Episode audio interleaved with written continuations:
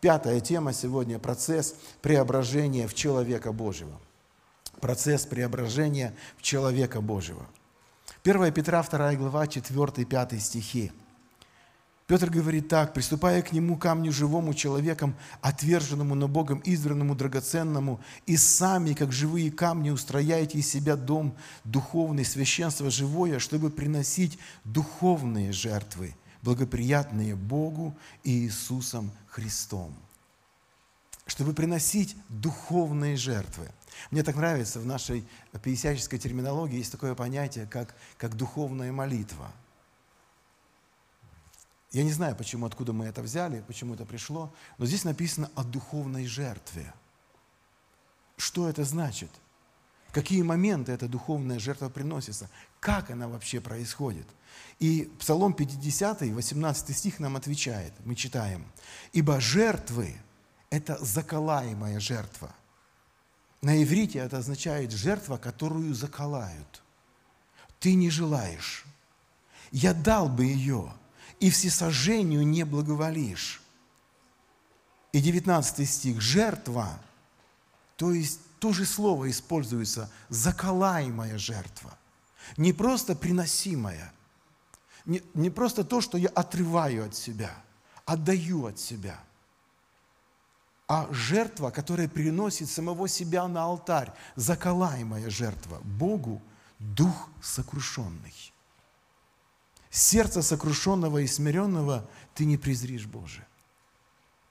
Еще в то время, дорогие, псалмопевец говорит – он получил это откровение, что вот все эти тысячи, тысячи, тысячи животных, которые приносятся тебе, Господь, все эти убытки, скажем так, которые терпят евреи, вместо того, чтобы продать, съесть, устроить бизнес, развиться, они это приносят Богу. Тысячи и тысячи животных. Они отрывают от себя. И псалмопевец говорит, Господи, Ты не благоволишь. Тебе это не нужно. Тебе нужно, чтобы каждый еврей, каждый твой последователь себя заколол. То есть, чтобы его дух был сокрушен, чтобы он сам сломался, чтобы он согнулся, чтобы он пошел путем веры и праведности, чтобы он лично пошел за тобою, чтобы уже не он жил, а ты в нем. Это откровение еще оттуда пропитано Божьим или пропитывает Божие Слово – Богу нужно наше сердце. Это и есть настоящая духовная жертва. Дух сокрушенный. Мы больше ничего не можем принести, дорогие. Исайя 66 глава, 1-2 стихи. Так говорит Господь, небо престол мой, а земля подножье ног моих. Где же построите вы дом для меня? Где место покоя моего? Ибо все это соделала рука моя, и все сие было, говорит Господь. А вот я на кого презрю, на смиренного и сокрушенного духом, и на трепещущего перед словом моим. Вот и все. Бог говорит, вот это мне нужно. Все ваши служения – это одна часть, но мне нужно ваше сердце, ваш внутренний человек. Артемка, у тебя не получается открывать, да? Исайя 66, 12. Ой, 1-2. Второй стих открой, пожалуйста. Богу нужен наш внутренний человек, наше внутреннее глубокое посвящение. Дорогие, и мы знаем, насколько это сложно.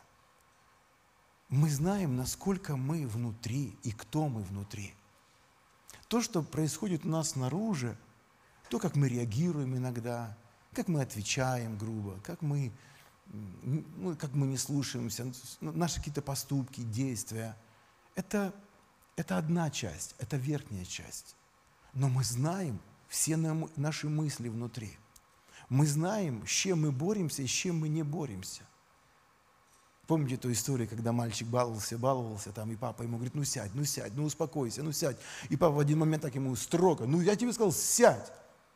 И мальчик сел, сидит, сидит и говорит потом папе, пап, ты знаешь, вот я сижу, а я все равно внутри бегаю.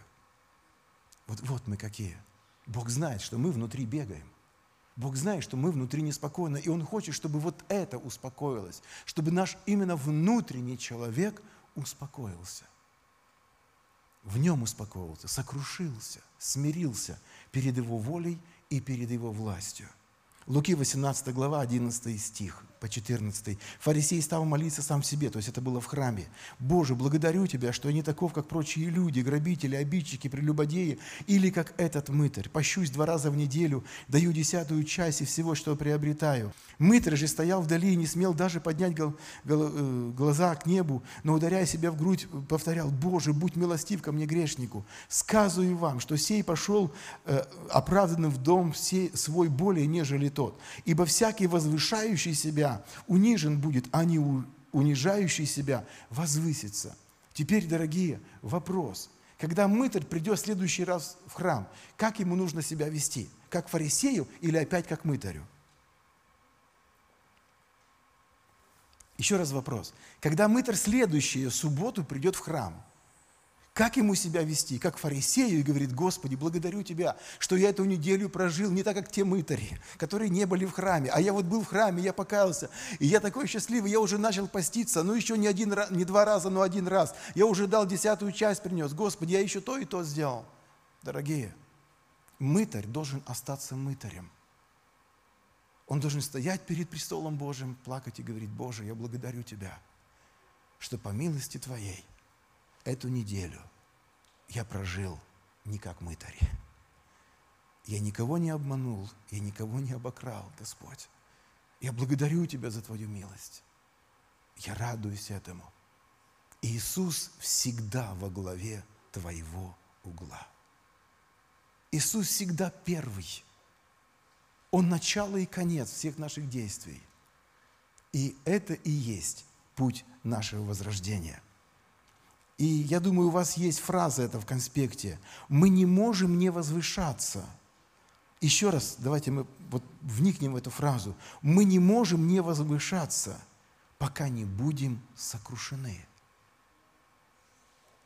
Несокрушенный человек, дорогие, у него есть тенденция превозноситься. Хотим мы этого или не хотим – мы будем тысячи раз себе говорить, что я смирен. Как кто-то сказал, вы знаете, мы нашему пастору дали медаль за смирение. Ну и как? Ну уже забрали. А что забрали? Носить начал. Услышали, да? Кто улыбнулся услышал, я думаю. То есть вот, вот так в нашей жизни. Как, как только мы смиряемся, мы почему-то сразу начинаем это носить. Сразу начинаем чувствовать, что мы смиренные.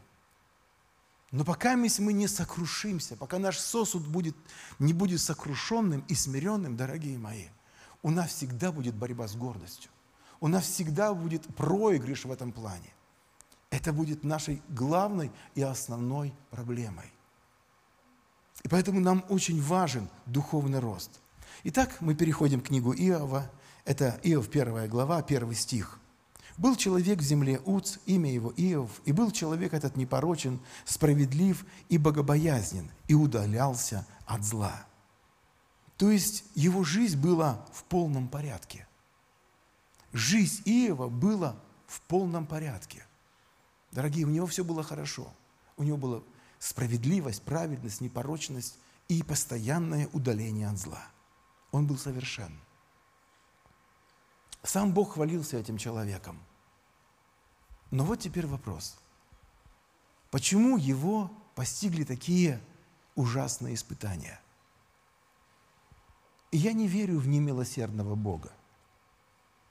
Я не верю, что вот этот спор с дьяволом там в небесах позволил Богу издеваться над Иовом, чтобы доказать все-таки, что Бог сильнее и могущественнее. Нет, дорогие. У Бога, был, у Бога был сильный план – и как я вам говорил, вот эти две недели я был в книге Иова, и я увидел замечательную и глубокую истину, о которой хочу с вами поделиться. У Иова Бог начал забирать по частям из его сердца, ломать. Сломал одну часть, сломал другую. Его дети занимали какую-то большую часть. Наши дети занимают большую часть нашего сердца – и эта часть была разрушена.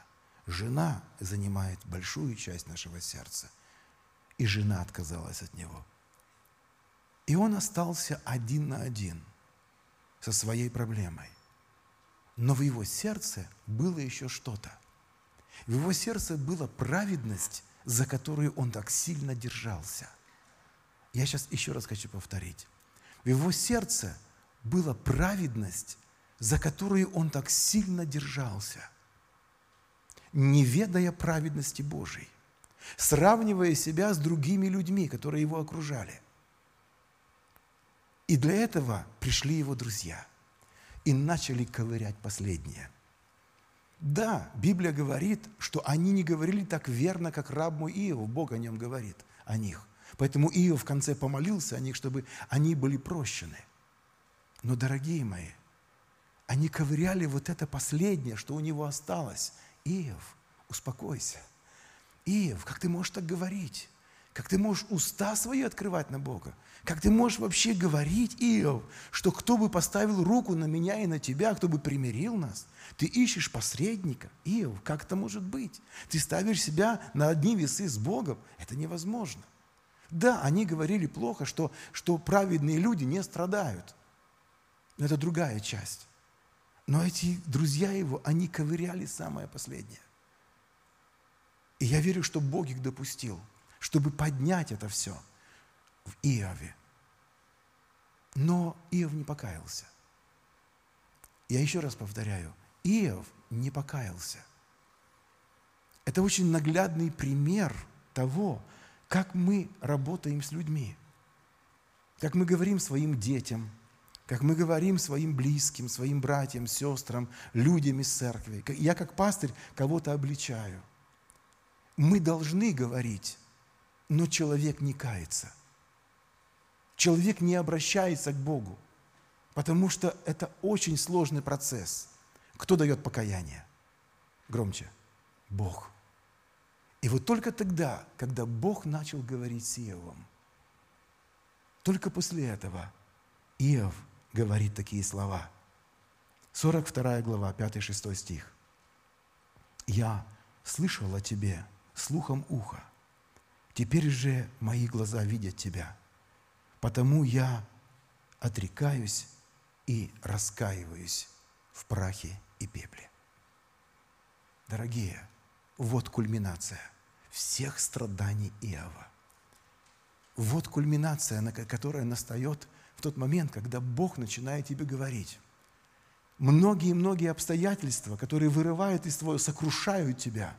Это твоя семья, это твое имущество, это твое окружение, это твои самые близкие друзья.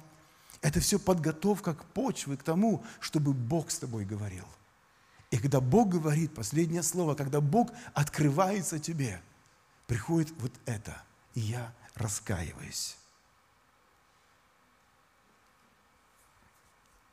У вас там написано «сокрушенный и восстановленный сосуд». Иов был сокрушен и восстановлен. Я хочу, чтобы мы... Кто из вас читает историю пробуждений? Вы хорошо делаете, читайте, изучайте, смотрите. Так вот, всегда с любым пробуждением или любое пробуждение, оно было основано на людях возрожденных – на тех людях, на сокрушенных. Оно было построено на испытанных и сокрушенных людях. Но всегда рядом с этим пробуждением были люди, которые хотели этого же. Они желали, у них была страсть, у них были намерения, но их сердце не было сокрушено. И поэтому многие из этих пробуждений, они просто шли вниз. Происходили разделения, люди от этого пробуждения откалывали целые группы людей, таких же несокрушенных, как они. Несокрушенный человек – это огромная проблема для небесного царства. Потому что несокрушенный человек не может не хвалиться своей праведностью. Ему обязательно нужна его праведность для того, чтобы хоть как-то выглядеть. Смотрите, что пишет Павел в 1 Коринфянам 4 глава 7 стих. Кто же делает тебя лучше других? Я написал себе другой перевод здесь. Кто же делает тебя лучше других? Что у тебя есть своего, чего бы ты не получил от Бога? Сильные слова. Но что ты не получил от Бога? Чем же ты хвалишься? Если ничего такого нет, то чего же ты хвалишься подаренным?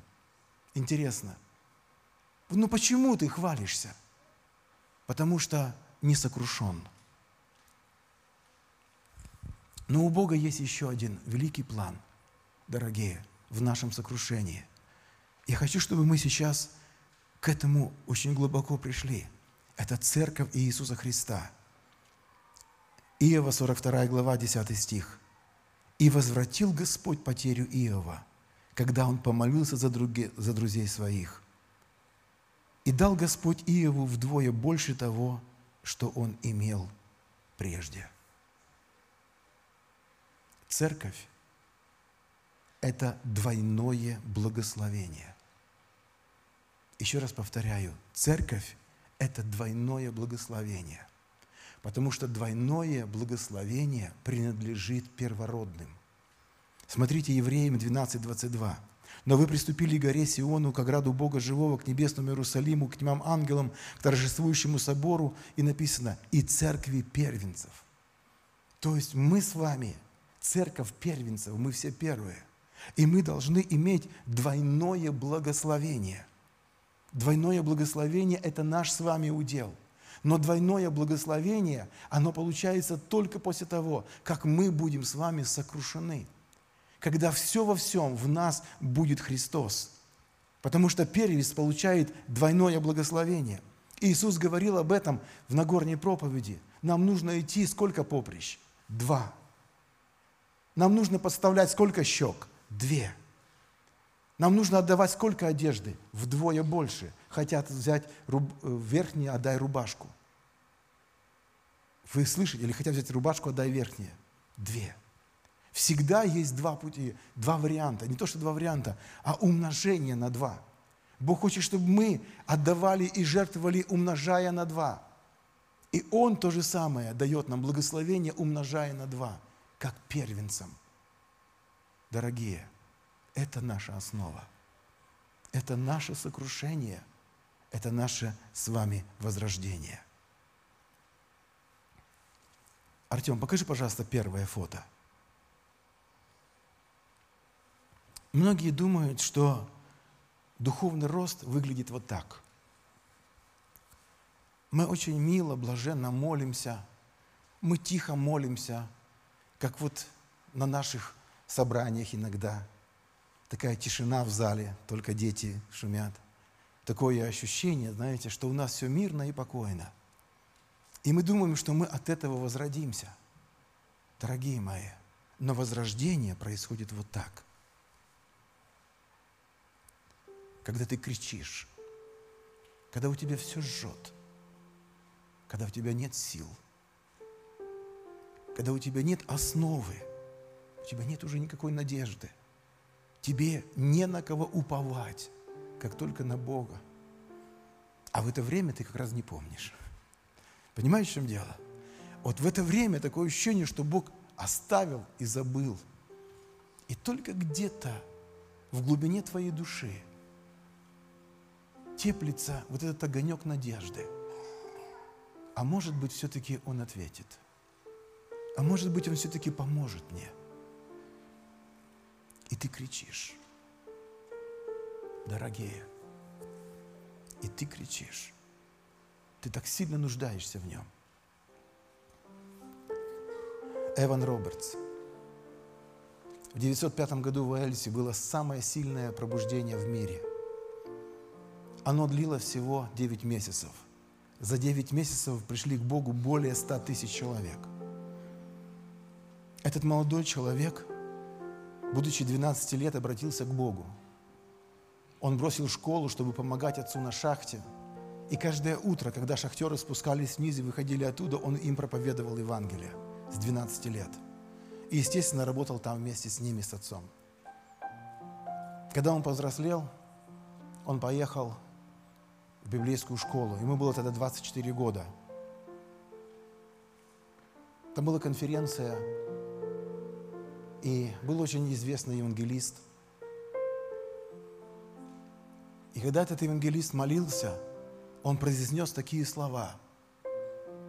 Бог, согни меня, сломай меня, унизь меня, И когда он услышал эту молитву, Бог ему сказал, это я к тебе. Тебе нужно молиться такой молитвой. И он упал на колени и стал молиться и говорить, Бог мой, согни меня, сломай меня, Господи, унизь меня, Боже. Через некоторое время, буквально через месяц, ему пришло откровение, чтобы он возвратился в свое родное село и проповедовал своим родным братьям. И началось великое пробуждение. За 9 месяцев покаялось больше 100 тысяч человек. Люди закрыли, закрылись бары, закрылись пивнушки. В шахтах люди меняли лошадей – они продавали старых и покупали новых. Потому что шахтеры командовали ними только матерными словами. Но все шахтеры покаялись. Нецензурщины больше не было, и лошади не могли слушаться. Они просто не могли понимать команды. И полностью в шахтах пришлось сменить лошадей, которые вывозили уголь на поверхность. Вы представляете себе? Молодой человек, 25 лет – в 25 лет ты стоишь на месте, а через тебя каются 100 тысяч человек. Больше 100 тысяч. Это как наши бельцы. Молодой человек в 25 лет. И когда прошло эти 9 месяцев, он сильно истощился. Ему предложили отдохнуть одну неделю.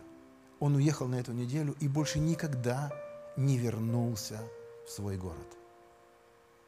Он никогда не, больше не служил в таком большом служении. Прошло после этого момента где-то месяца три, после как он уехал, и его узнали в одной большой церкви. И передали пастору, что вот тут есть брат Эван. И пастор объявил, брат Эван, пожалуйста, пройдите сюда вперед.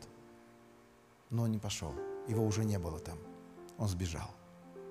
Потому что он сказал, я не хочу, чтобы слава Божия приписывалась человеку. От 12 лет до 25, 13 лет Бог сокрушал этого человека. Бог сокрушал и использовал его 9 месяцев для великой своей славы. Дорогие, у нас с вами есть только один путь. Бог мой, согни меня. Боже, согни меня, смири меня, унизь меня – и если ты действительно хочешь перемен в своей жизни, если ты хочешь изменений в своей жизни, дорогие, есть только один путь. Боже, согни меня. Господи, помоги мне.